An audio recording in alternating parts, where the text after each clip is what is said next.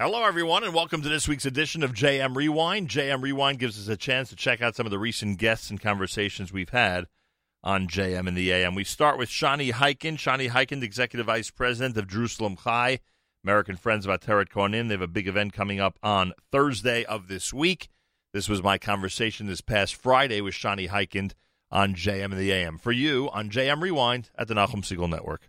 JM and the AM Friday morning, this coming Thursday night this coming Thursday night. Big, important event in New York City. For those of us who care about Jerusalem, for those of us who care about our brothers and sisters in the city, and those of us who care about the future of the city. The American Friends of Ateret Kohanim, Jerusalem Chai, invites you to celebrate Yom Yerushalayim, a drop early on Thursday night, the 30th of May, at the Marriott Marquis on Broadway in New York City. The dinner will be chaired by Joey and Jennifer Honig, Jack and Lillian Sroor, guests of honor Aviva and Paul Gross in memory of their father Joe Mermelstein, the great Joe Mermelstein. Uh, many distinguished honorees uh, in addition uh, to the Grosses. And um, this is all happening, as I said, Thursday night, May 30th, is coming Thursday night, Marriott Marquis, New York City. And I believe that Rabbi Goldstein from California uh, I believe that um, uh, that Rabbi Yisrael Goldstein of Chabad of Poway, who made us all so proud during that horrific episode, is actually going to be the guest speaker this coming Thursday night. With us live via telephone, the Executive Vice President, American Friends of Ateret Kohanim, Jerusalem Chai, uh, Shani Heikind, is with us live via telephone. Shani, welcome back to JM and the AM. Thank you very, very much, Nachum. A good Erev Shabbos to you and all of your listeners. And you believe correctly. We have the uh, privilege of listening to a hero of the Jewish people, Rabbi Yisrael Goldstein of the Chabad of Poway, California. The ordeal he went through, the heroism he displayed. Wow. And to have him grace the presence of our dinner, grace us with his presence at our dinner is going to be quite quite something. Um, he unfortunately faced down, or fortunately he faced down uh, hatred and terror, and lost a beloved congregant, Lori Kaye, and uh, and and sadly we have faced down, you know, terrorists in our holy city of Yom Yerushalayim and the families that we represent, the Ateret Kohanim families, whether they live in the heart of the old city, in the so-called Muslim and Christian quarters, or in Kidmat Zion, or in Maaleh HaZeitim, or in Yemenite village, what the world refers to as Silwan, and we say it's our Yemenite village. Our families have faced terror and they persevere they never run away. They're not intimidated. They believe in Ateret Kohanim's mission, renewing Jewish life in the heart of the old city and the neighborhoods surrounding the old city. Our Magain Yerushalayim, the defense of Jerusalem. And this dinner pays tribute to somebody whose name you just mentioned, a trailblazer, a visionary, our wonderful, dear Joe Mermelstein, Alav HaShalom, whose terrific kids, Aviva and Paul Gross, are our guests of honor. Where would Ateret Kohanim be today? Where would uh, what would Yerushalayim look like today in the old city without the love that Joe Mermelstein had for, for his city, for our city? And we pay tribute to him this thir- this coming Thursday night, May 30th um, in his memory, Aviva and Paul, who are just terrific, living the legacy of their wonderful father, Joe Mermelstein. Yeah, I'm sure his family knows what kind of hero he was, that's for sure. No question about it. So many people know, from from Natan Sharansky to Bibi Netanyahu. Everybody knew the giant the gentle giant that Joe Mermelstein was. In fact, when I first started working in 1991, is that how many times I've gone on your show since 1991? Very talking poss- about the dinner. Very now, possible. Very possible. right? And Joe Mermelstein, all of a sudden, was like one of the first people I ever met, together with Joe Frager and and and the people who have moved Ateret Kohanim, and Joe ranks among them as as the best and the dearest. And um, we pay tribute to him this this coming Thursday night. Um, besides Aviva and Paul as our as our guests of honor, bringing out terrific friends and supporters from the Woodmere community. Um, we're paying tribute to Rabbi Meir and Brindy Melnick. Rabbi Melnick has played such an important role in the Rabbinical Alliance of America, very well known. We have two terrific couples serving as Bonei Yerushalayim honorees, Albert and Louisa Alaham of the uh, well known and, may I say, delicious Reserve Cut restaurant, hmm. and Willie Pilku, who is in the scaffolding business and wants to build a scaffolding in Hashem for the Beis HaMikdash. That's truly something to aspire to. It's, Wouldn't that qualify one as a Bonei Yerushalayim, Nachum? It's an amazing goal, and yes, you're an official builder of the Jewish people if you believe in that. That's for yeah. sure. And uh, then, of course, we have Ohev Zion honorees Daniel and Sippy Finkelman. Daniel is such a talented filmmaker who has brought the the picture, you know, brought to words, brought to life the vision what Konim accomplishes in the old city. And for um, to top everything off, three terrific young leadership honorees: Michael Seller, Ina Vernikov, and Esty Wald. All three the future young people who are leading the way and helping to inspire other young people to stand at the side of our ama- amazing families living in the heart of Jerusalem. You know, uh, Shani, we, I, I, po- I point this out all the time to you when it comes to dinner time.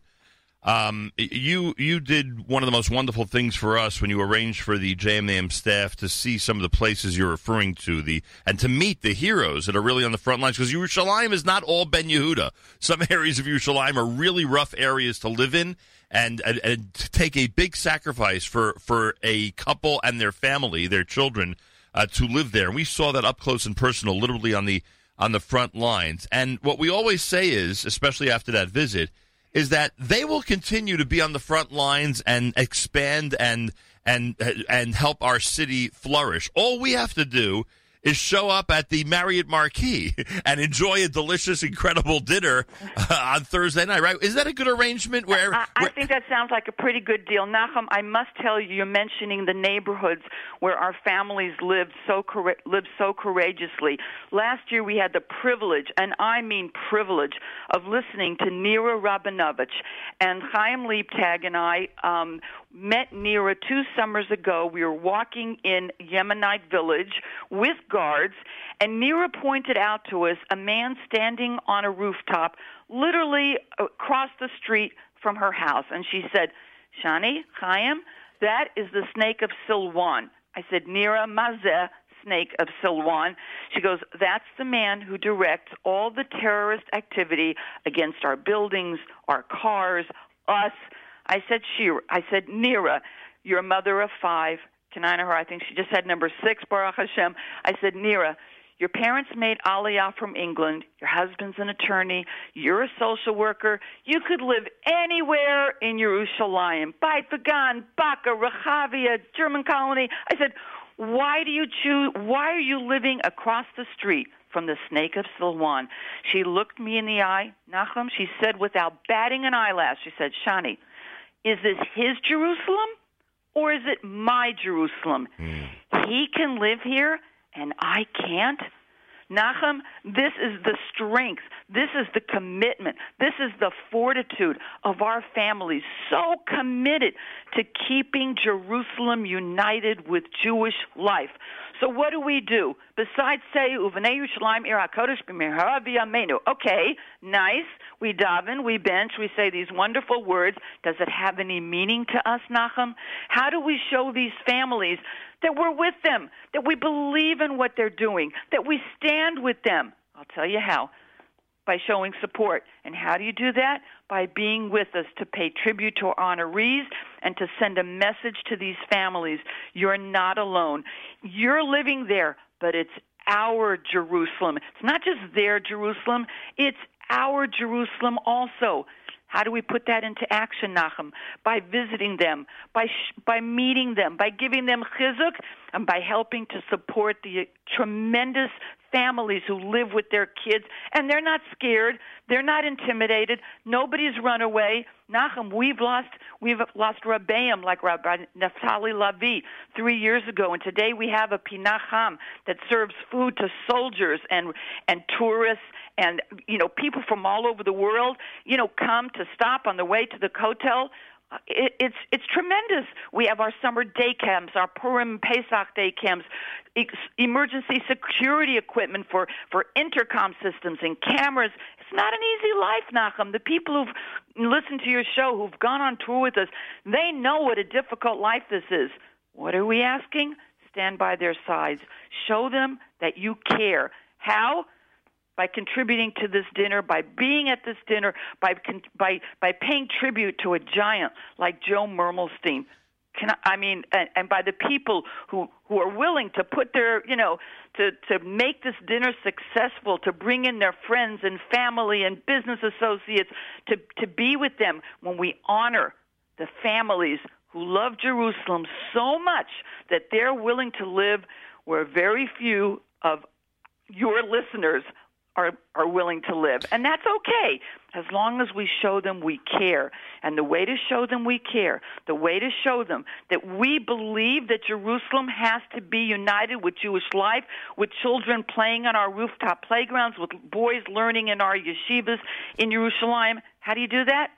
By being a part of American Friends of Ateret Kohanim and showing up next Thursday night and calling me in the office today at 212 216 9270. I'll repeat that 212 216 9270. American. Oh. From all of your listeners, Nachum, that of course they're going to be at this dinner to show support for for for Joe Mermelstein's dream, for all of our belief in the mission that Jerusalem is the heart and soul of the Jewish people, the, and we will not forget her. The American Friends of Ateret Kohanim Jerusalem Chai invite you to celebrate Yom Yerushalayim this Thursday night at the Marriott Marquis in New York City. Dinner at six, program at seven thirty. As you heard, guests of honor Aviva and Paul Gross in memory of their father Joe Mermelstein. Many, many distinguished honorees. Mazal Tov to all of them. And we ask everybody, as Shani Heiken just said, to log on to jerusalemchai.org slash dinner, jerusalemchai.org slash dinner, or dial 212 216 9270, 212 216 9270, and get those reservations in ASAP. Again, that's 212 216 9270 uh, or right on the web. You can go there now, jerusalemchai.org, jerusalemchai.org slash dinner. Shani Heiken, I thank... Nachum, I want to say one more word, please. It's so imperative that people come out also to hear this awe-inspiring Rabbi Yisroel Goldstein. He is mamash. I mean, I, I, when when I spoke to him two days ago with Dr. Frager and Chaim. We spoke to him. The way he talked about Hashem giving him another chance to do good in this world, and that he wanted to, he wants that to include spreading the Rebbe's message of Yishuv Aretz. And this is our land. Rabbi Goldstein wow, you must come out to listen to this wonderful Rav, Rabbi Yisrael Goldstein from Chabad of Poway. Very much agree with that. Thank you, Shani, and Shabbat Shalom to you. Shabbat Shalom. Good Shabbos, Nachum. That was my conversation with Shani Heikind. Information about the dinner, JerusalemChai.org. Dr. Mark Singer joined us on Lev Ba'omer the day before Lag Ba'omer to discuss heart healthy tips. He's an amazing doctor. We had a great conversation. Dr. Mark Singer was our guest on JM and the AM. Here he is on JM Rewind at the Nachum Segal Network. JM in the AM, Shomer Yisrael. You know, uh, the one above obviously watches over Israel, but we have an obligation to watch over ourselves as well. And that's a good segue for our first guest this morning on JM in the AM. For the last God knows how many years, uh, we have been featuring Dr. Mark Singer, our dear friend, who is a cardiologist and a great one at that, on Lev Ba'omer. Lev, of course, 20, excuse me, 32nd day of the Omer, but Lev means heart. So we've always used the opportunity to give him a chance to say something about good heart healthy uh, habits and activities. It is, I believe, it, I think it's the first time Dr. Mark is on the air since his wedding to Toby back in December. Last Lev Ba'omer, he was single. This Lev Ba'omer, he is Baruch Hashem married. And I'm going to use this opportunity to say Mazal Tov to Toby and Dr. Mark from all of us here at JM and the AM. Doc, are you ready to accept our Mazel Tov wishes on this Lev Ba'omer? With a smile and gratitude. Thank you so very much. What a difference a year makes, huh? Total change of heart. well, not really. You did follow your heart. It's just a little bit of a change in life. That's all. Exactly. well, Always it's good. in your heart for someone. it's great to have you on, and to wish. It is truly an honor to wish everyone and all of the listeners a happy Lev Ba'omer. You know, with all this stuff, wedding talk, Lev Ba'omer being a holiday, as you've declared it, maybe we should just allow weddings on this Lev Ba'omer and, you know, start the whole Lag Ba'omer thing a day early. Nothing like finding an excuse to for Simcha. All right, folks, I'm just kidding. I don't want to. Know, I don't want anyone to you know to revolt against JM and the AM. I'm just kidding. We're going to wait till tomorrow to celebrate and get the music really rolling. All right. Um, you know, every year I give you an opportunity to toss out a tidbit. This time I want to lead you, if you don't mind. Um, Please. You know, th- there's always these this whole issue of heart healthy foods, right? We've you and I always talk about diet and exercise, obviously being the two main things when people want to pay more attention to their heart and its health. But we always read and hear through our regular media about heart healthy foods. It could be greens or whole grain or berries or avocado, fish, beans, etc., etc., etc. You know the whole list. And I'm wondering, and I, here's my question: I'm wondering if someone like yourself and your colleagues take that stuff seriously, or those lists are really for the consumers and the regular folks. And when you read your medical journals and get all the latest studies, uh, all that stuff doesn't make much of a difference. How would you describe uh, how we view these lists and information and the way professionals like yourselves do? I think we take everything in context. We have to look at the patient, how they're doing. There's some people who are more prone to heart disease and have to be extra super careful. There are people who have naturally uh, inclination against heart disease, so therefore they can be a little freer in their diet. Um, So you're not cynical. You're not cynical when you see consumer lists come out or consumer, you know, studies like when you know you'll be watching the news one night and all of a sudden, you know, butter is not good for you and the next night butter is good for you. You, you don't you don't roll your eyes at that. You just you know, you you just look at it more in, more in depth down the road than the rest of us would.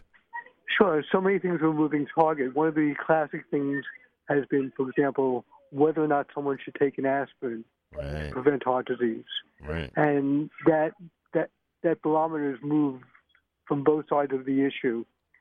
Um, I think you have to look at whether or not they've got other risk factors, what kind of shape they're in, do they have other disease that you have to worry about the bleeding risks of aspirin, or is it worth the, the ounce of prevention? And that's why you just can't get your medical care off a television station. You have to individualize it with the guidance of a good physician. You know, you just explained why not only TV, but you've also explained why Dr. Google is probably not the best way to go and that people shouldn't think that they could diagnose themselves or others just by searching for different uh, for searching for different facts and opinions on the web. We will always remember that an educated consumer can be our best patient. Right.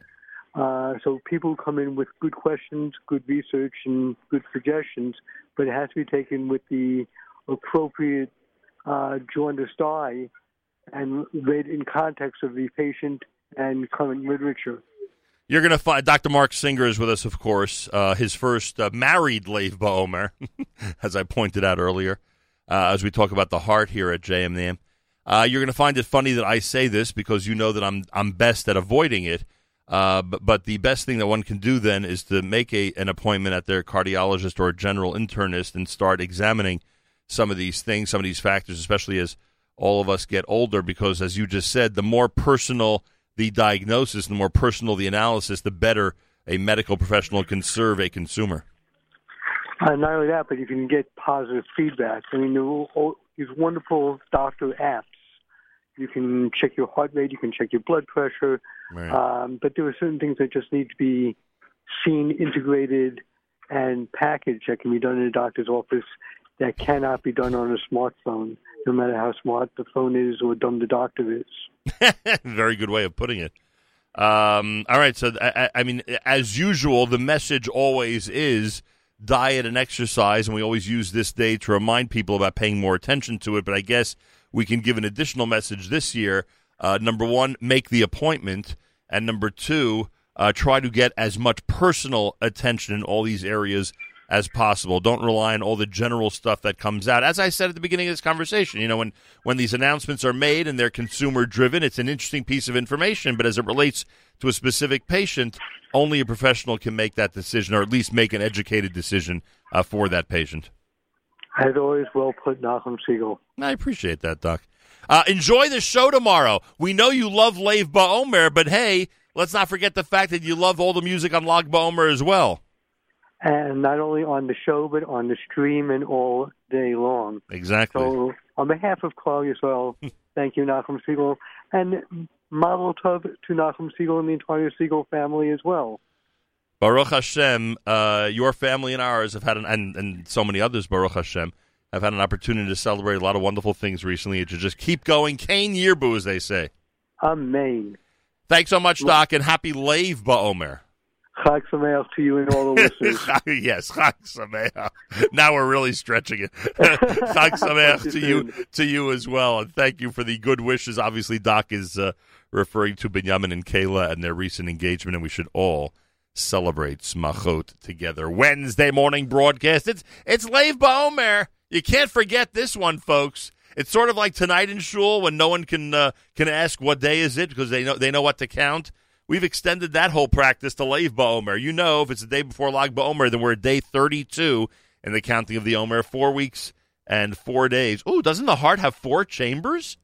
And it's four weeks and four days? Hmm. I'm going to have to save that one for next year for Dr. Mark Singer. More coming up at JM in the AM. That was my conversation with Dr. Mark Singer, who joined us to discuss heart, discuss heart healthy tips on Lev Ba'omer. Eli Beer is next up. They have their big event coming up for um, United Hatzalah this coming Thursday night on Pier 60 in New York City. Eli Beer went through some of the information about United Hatzalah and information about the dinner on a recent appearance on JM and the AM. Here he is, Eli Beer on JM Rewind at the Nachum Segal Network. JM and the AM. Tuesday morning, day 31 in the counting of the Omer. If you forgot to count last night, make sure to do so sometime today. Well, the the man who has the privilege, and I think he'd agree that it's a privilege of leading uh, of a leading um, IsraelRescue.org, leading Hatzalah, United Hatzalah of Israel. Uh, Eli Beer is with us live via telephone. Those of you who are not familiar with what's going on, pay careful attention because on Thursday night, a week from this Thursday at 6:30 p.m. at Pier 60 in New York City, a unique, to say the least, a unique event uh, for United Hatzalah is going to be taking place. Eli Beer, shalom, shalom. Welcome back to JM in the AM. Boker Tov to all of you, and uh, good afternoon to all my Israeli friends in Israel. That's for sure. Uh, I'm not. Uh, I'm not exaggerating when I say uh, you consider it an honor to lead the uh, United Hatzalah organization. Correct? Every single minute of the day, I enjoy seeing the work of United Hatzalah, and I'm humbled to be um, uh, part of this. It's uh, it's the greatest chus I ever could imagine to have. And one of the things that a lot of people don't realize um, we've emphasized over the years how United Hatzalah takes care of everybody of every background everywhere in Israel. But I think the numbers is something that the people don't realize. I, I mean, you could you could actually tell us on average how many calls are going on in a typical day like today. The, the number is astounding, right? Uh, yeah, I checked yesterday because uh, I was just looking at the report of yesterday. You know, I get a report every day what happened and how how fast. Our main main you know goal and and mission of United Hatzalah is to reach a scene within 90 seconds, and we we check to see where we're doing good, where we need to add more volunteers. Yesterday we responded to 1,535 calls, just yesterday, and um, it was just all around Israel, from the Eilat up to the Golan Heights, um, all over you know, every single yeshuv in Israel, Yehuda V'Shomron, uh, Tel Aviv, uh, Haifa, everywhere in Israel, and these are with getting close to 6,000 volunteers who are doing the work. It's amazing. Those numbers are just incredible. The number of calls per day, the number of ambulance cycles that are on the road, the number of ambulances that are serving people, the number of volunteers, as you just said, which is now approaching 6,000 around the country. It is quite an amazing operation. Uh, United Hatzalah is what we're talking about. Eli Beer is with us live via telephone. So, uh, your organization has put together a, a unique, uh, a really unique and interesting uh, fundraising event that's going to be happening next Thursday night on the 30th of May at Pier 60. Tell me about the uh, about the origins of this, of doing something so different and so spectacular in New York.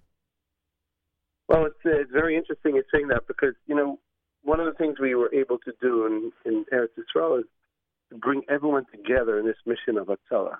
Hatzalah and Eretz Yisrael, United Hatzalah, is throughout every single community. We have every type of Jew, every type, like think about it, every type of chassid, every type of uh, Litvak, every type of uh, modern Orthodox, uh, and even secular Jews throughout the whole country. We have people who never met a frum Jew in their lives, and now they're working together hand in hand to save lives. We have uh, really a unique thing, and that's why we actually call the organization United Hatzalah.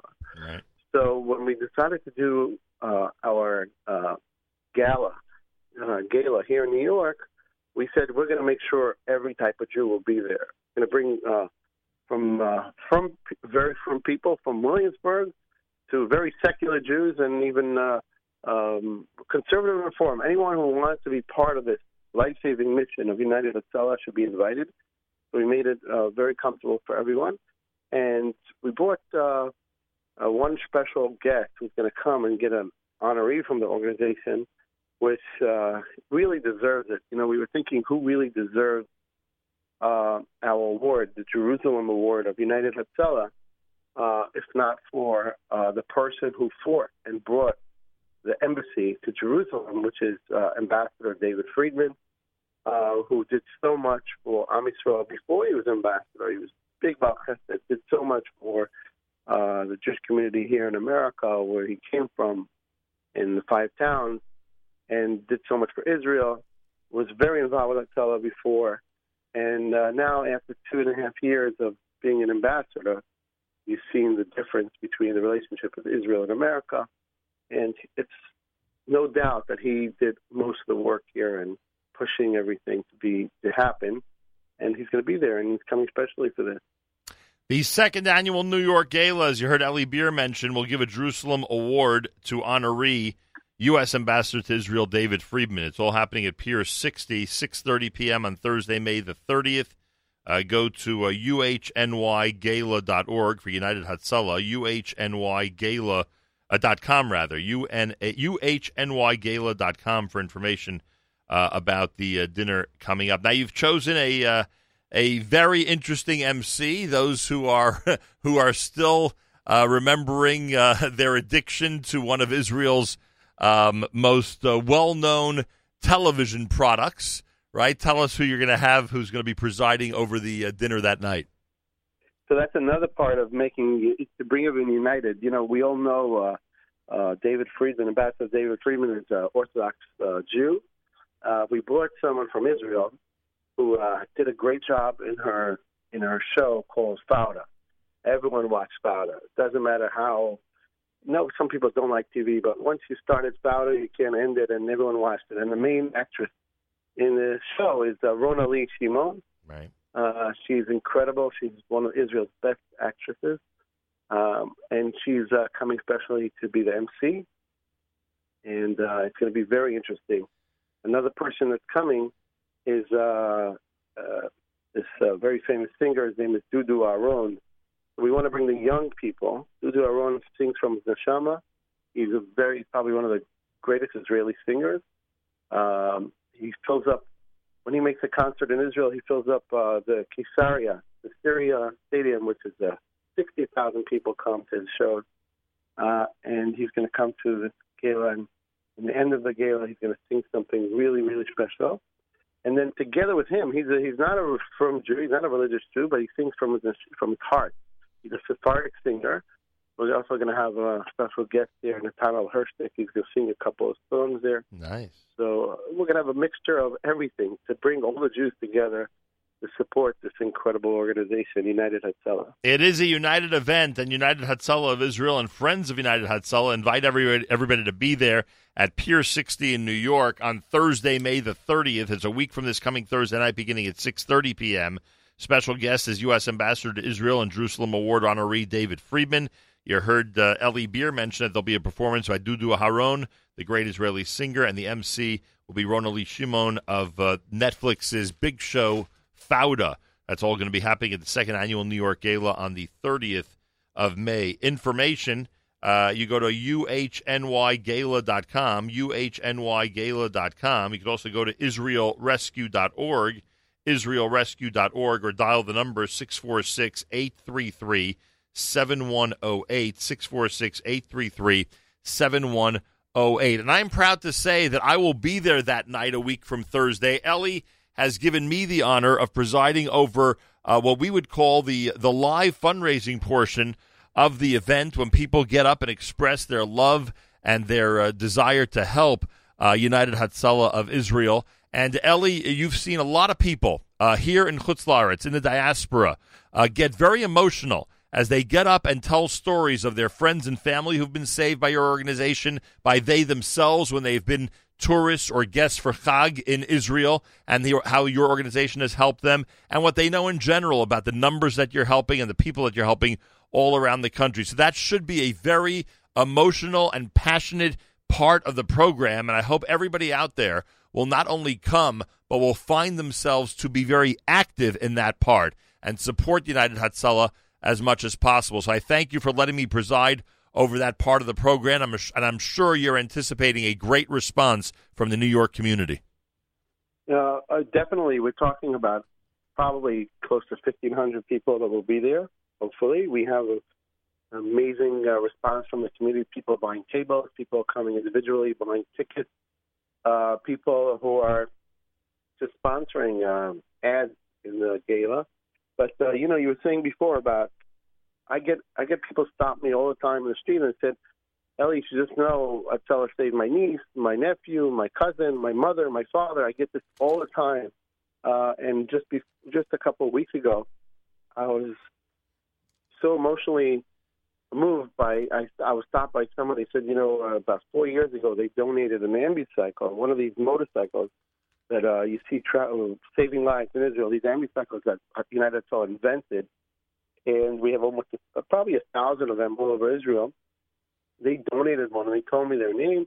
Their family donated it, and they said uh, that their son was in yeshiva in Israel, and they went as a group to Eilat. Uh, the yeshiva students they went uh, to Eilat with the, the yeshiva, and, and their son uh, was dehydrated and uh, needed medical assistance. And one, and all of a sudden they, they called Hatzalah, of course, our number in Israel is one two two one and within a few less less than two minutes, they had a volunteer arrive. And when he arrived, he arrived with their ambucycle. Wow. The volunteer in Eilat, Avi Chanu, he was driving their ambucycle, and he uh, helped save their son. And they were just telling me the story how they donated it a couple of years before, and it uh, helped save their, their their own son. And I get this all the time, and you're going to hear a lot of great stories. But one of the nice emotional things that, that we're going to hear is uh, the mother of Ezra Schwartz, uh, Hashem Yikom Damo. Ruth, she's going to be there. We're honoring her in a special honoree um, for everything her son Ezra did for Israel and he gave his life for the country. Unfortunately, never came back home. Gave his life for the country and, frankly, really helped unite us as well, as you know. Um, of course, everyone I, I, everyone felt united that yeah, day. No question about it. Uh, Eli, do me a favor before I let you go address the following issue for me. Uh, we've been making a big deal for a good reason about how the world is now coming to Israel's feet. How there are so many countries uh, for so many different reasons, whether it be technology, whether it be spirituality, whether it be because of the strength of the Israeli army and its presence in the Middle East. There are people who are now meeting with and recognizing leaders of Israel, including, of course, especially the prime minister, who never would have met or never would have acknowledged their leadership uh, in the past. And I know that you, and, and, and by the same token, all the technology, whether it be water technology or startup nation type uh, activity, is being sought after by so many other countries and so many other entities around the world if it's developed in Israel. You have a unique approach, your organization, United Hatzalah, to life saving. You have a unique approach that really cuts the amount of time off of a, um, a typical rescue mission, let's put it that way.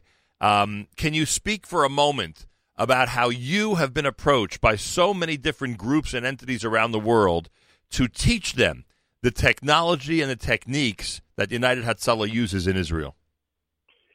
Um, well, it's it's incredible to see that uh, we get we get uh, every single day requests from countries all around the world.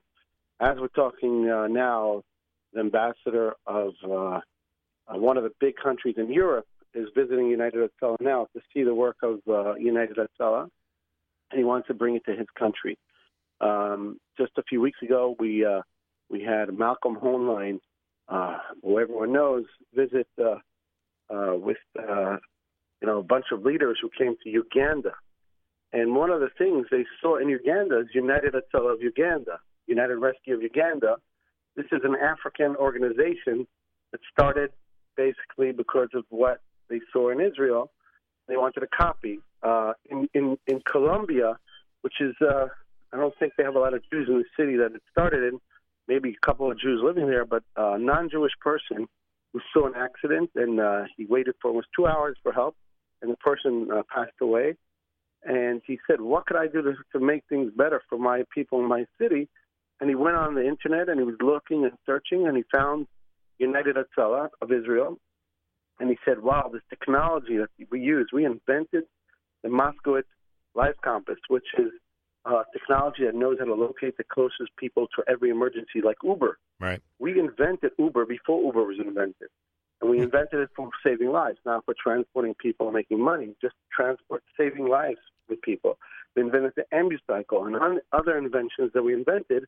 And he started United at Colombia, and right now he has almost 200 volunteers in Colombia exactly what we do. They do it there. So we're helping spread uh, the mission of United Hatzalah in over 20 countries now. Uh, these things are giving Israel a tremendous Kiddush Hashem recognition. Goyim, who never heard of all the great work of, of that Israel com- comes out with, uh, all of a sudden interested to learn about it. I was just in uh, Argentina speaking in front of uh, thousands of young professionals who wanted to hear about this and uh, I would say uh, 95% of the people in the room were not Jewish, and they were just astounded of the ideas of how simple it is to, to do this. It's not a hard. Everyone knows Hatzalah because you have it in your community, but the idea of Hatzalah behind it, the technology that Israel uses, the, the ideas of ambucycles and bicycles and special vehicles, of how you can get there much faster and save lives. This is something that many countries want to copy this. We did this in Jersey City. You know, Jersey City now has United Rescue of, of, of uh, United Rescue of Jersey City. It's the same idea we have in Israel. We bought it for the non-Jewish people. This is they did it. The mayor of Jersey City took the idea. Uh, you could interview him and hear and how it changed the whole city. Uh, 250 volunteers in Jersey City are saving lives, and they all know. And one of them, many of them are not Jewish. Uh, of course, the majority of them are not Jewish. Some of them are Muslim, and uh, uh, they come from different backgrounds, but they know that this idea came from Israel, and now they are saving lives in their city. Friends of United Hatzalah of Israel, there's so much to be proud of, everybody. Don't forget to be there on Thursday night, the 30th of May, 6.30 p.m. at Pier 60. Be there for uh, Ambassador Friedman.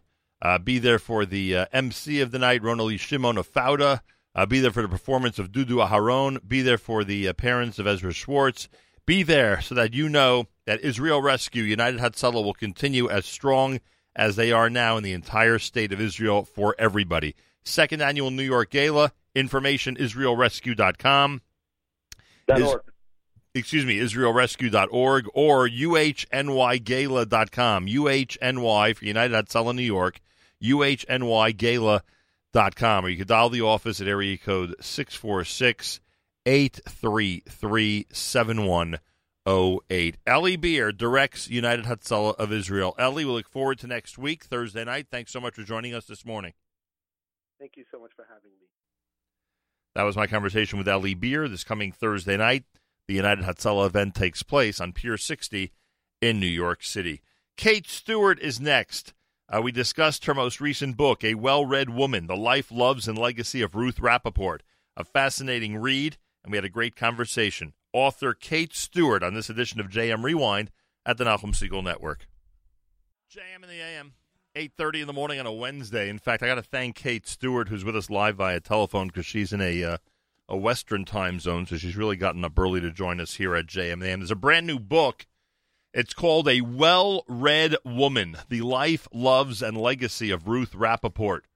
Uh, growing up under fascist censorship in Nazi Germany, Ruth Rappaport absorbed a forbidden community of ideas and banned books. After fleeing her home in Leipzig at 15 losing both parents in the Holocaust, she drifted between vocations, relationships, and countries searching for belonging and purpose. When she found her calling in librarianship, Ruth became not only a witness to history, but an agent for change as well. Culled from decades of diaries, letters, and photographs, this epic true story reveals a driven woman who survived persecution, political unrest, and personal trauma through a love of books.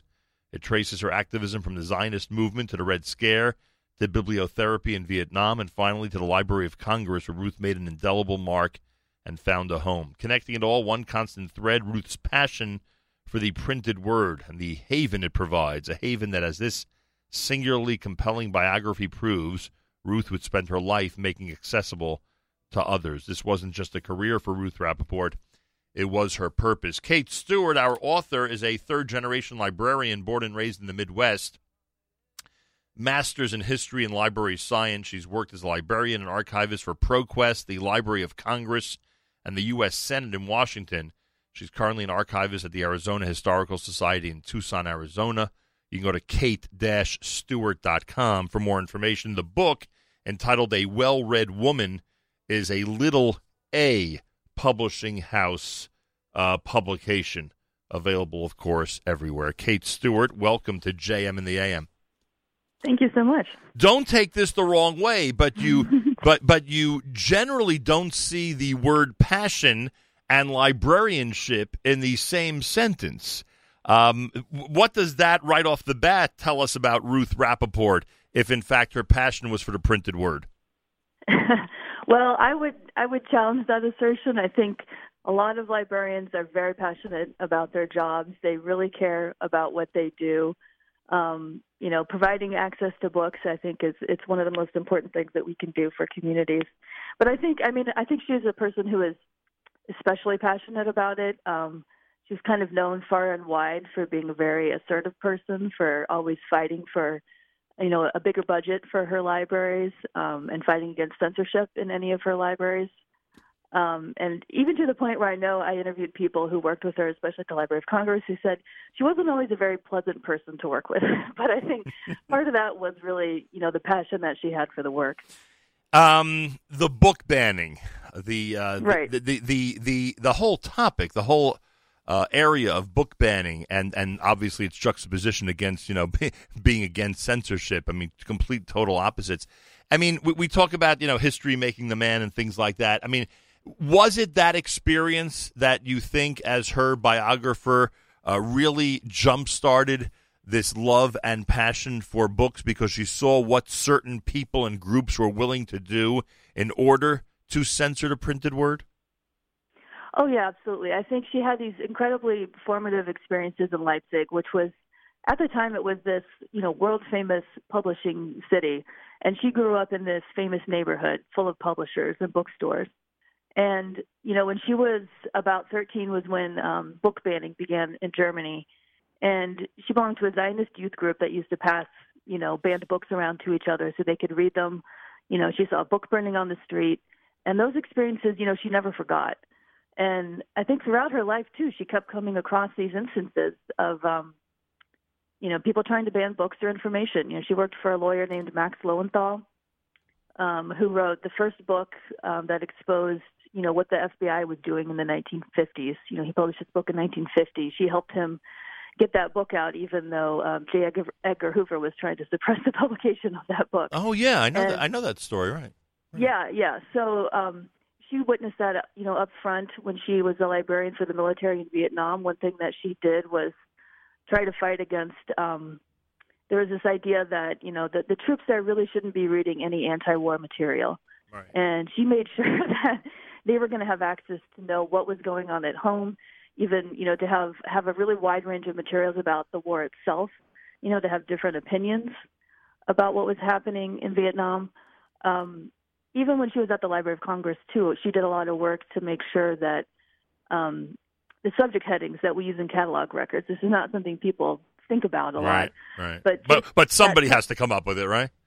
Right, and Yeah. and these are standardized terms. You know, they have to be approved and be you know considered the official term used in in all catalog records.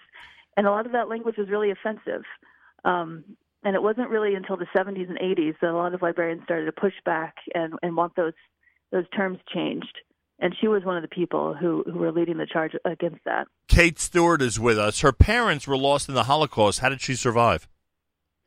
Um, she was quite lucky, but I think also um, she made some bold decisions as a teenager. Um, what happened was uh, she was in Leipzig during Kristallnacht, and she saw that and walked around the city, and it really scared her. She knew that she couldn't stay, and she had two, you know, older sisters who had both left Germany by that point, and she felt like I can't stay behind, you know, even though there were some difficulties with her parents with getting out of the country for them. Um, so what happened was after that, you know, her school was closed. So her mother took her on a trip to Switzerland, a trip that she had been planning for quite a while. And then on the way back, um, you know, they were the train was headed back into Germany, and Ruth decided I can't do this, and she jumped off the train and um, ended up staying by herself for a year in Switzerland. Um, she got hooked up with a an organization that was started to help you know Jewish kids, and she ended up staying with a whole slew of, of foster families over a year. She's kind of bounced around, um, and then eventually, she, I mean, she had been trying to for for quite a few years to get a visa to go stay with. She had three uncles who lived in Seattle, and eventually, um, at the end of that year, she was finally able to get that visa and came to the U.S. You know, But her parents, yeah, stayed not- behind in Germany. Right, unfortunately. Um, the um, at what point does she start to move up the ladder when it comes to librarianship? Because when we when we as lay people, you know, who are not really that familiar with librarian work, you know, see names Right. like Library of Congress and you know. Uh, and and you know things like you know we we assume that's the top of the heap so to speak. When did she start climbing that ladder? Yeah, it was a long process for her. You know, she when she came to the U.S., she had a series of jobs as you know a secretary, very low level positions for many years. She struggled to get through college, um, but she wrote in her diary when she was 19, you know, I want to become a librarian someday. She knew that was her dream. Um, so it wasn't really until she was in her 30s that she was able to, you know, finish college and go to library school. And it was really um, by by accepting a job with the military um, which you know in hindsight I, you know I kind of question why did she want to work for the military after all that she had gone through and, and these you know she was lived through two other wars um, including you know the war in, in Israel in 1948 she was also there for that. Right. um, but I think it was through the military she took this opportunity in Saigon in 1963 there were no librarians no libraries there at all for the military. And she took on this job to to build a new library and to build these branch library systems at different bases and she ended up turning that job into much more than anyone ever expected. We know, never, we never, we never, you know, for those of us not really familiar with, you know, being in, on the inside in the military, we don't even think about that. How there are, Right, how there are such institutions as libraries. common- yeah, widely known that the, the military, especially in the 1950s, that's when there was this huge boom in building libraries when the the military was expanding all over the world, especially in Asia, um, and Europe. Um, and it was, you know, considered, you know, both important for for people in the military to be, you know, educated, to know what what they were were doing in these different countries and stuff, and to have some some leisure time. But um, yeah, I mean, she she was so invested in, in building this library system. Her her bosses called it Ruthie's little empire, and I think she she was so adamant, you know, that every every man deserved, you know, the book that he wanted to read, regardless, you know, of Right. how hard it was to get it to him. Um, and so she she was there for eight years. Um, she was really like a master of logistics, you know, of getting of ordering these books from from you know overseas and She- getting them to these men. she knew- complicated, big system. She Yeah. knew how to get stuff done, huh?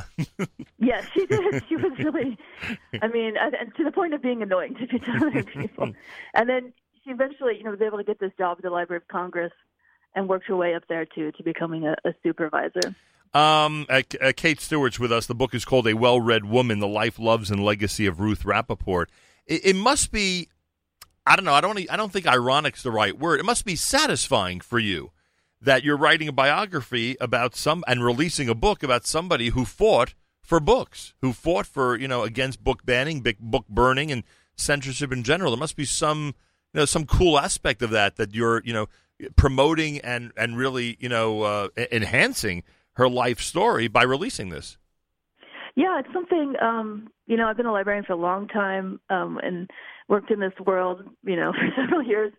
Um, I also my background is in history. You know, a history major, I went to grad school for that too. So this has been a great way for me to, you know, combine those aspects of what I really love to do. But also, um, I mean, that's I, I think somebody else maybe writing about her might not have focused so much on the librarianship aspect of her life because her life touched on so many different really Right. interesting historical aspects.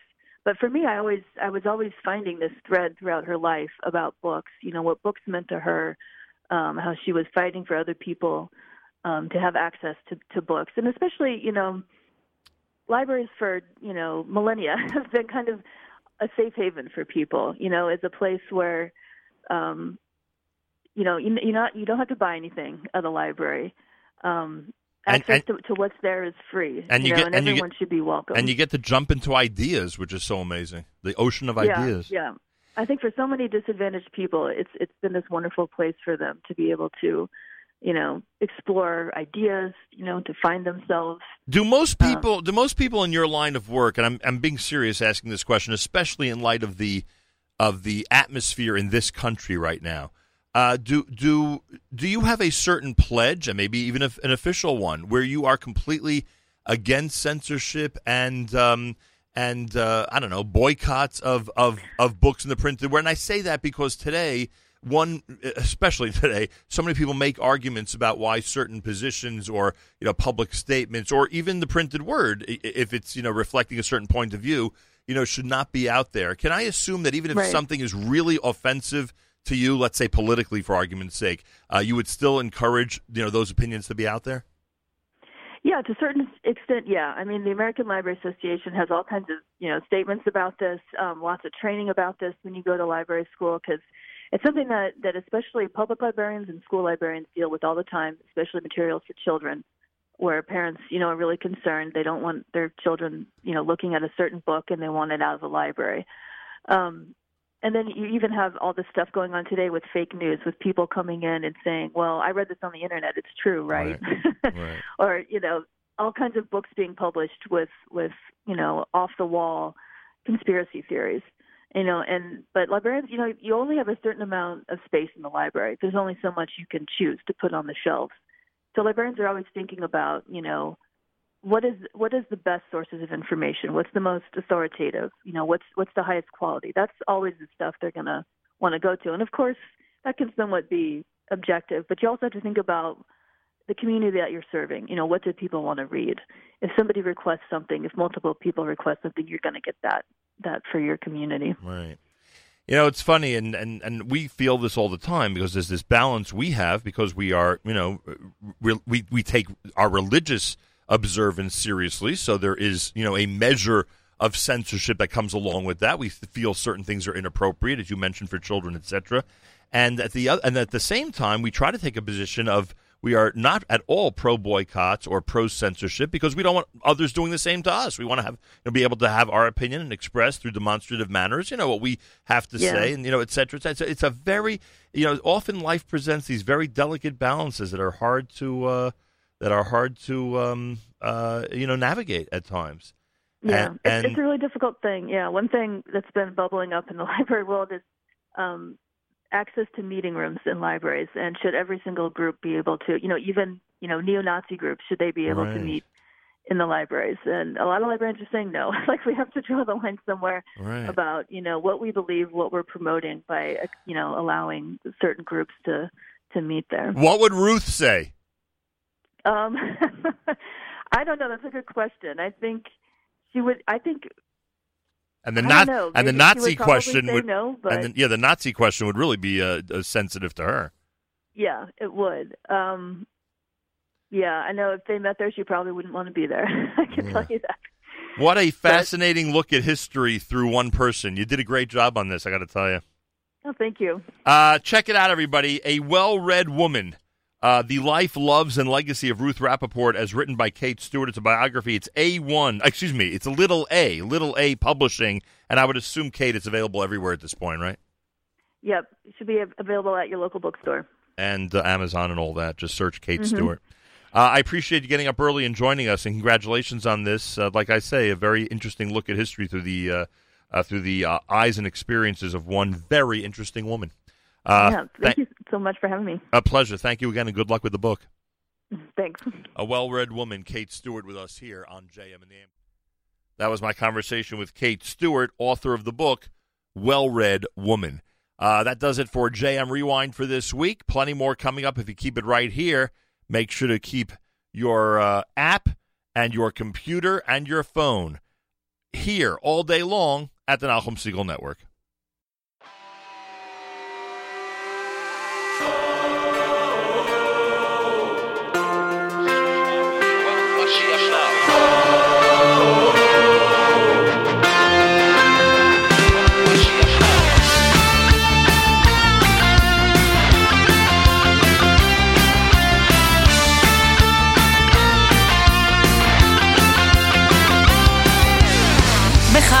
מצפים, ממתינים, מתרגשים מהגיעו לו, מהגיעו לו. מחכים, מצפים, ממתינים, מתרגשים מהגיעו לו, מהגיעו לו. מחכים, מצפים, ממתינים, מתרגשים מהגיעו לו, מהגיעו לו. מחכים, מצפים, ממתינים, מתרגשים מהגיעו לו, מהגיעו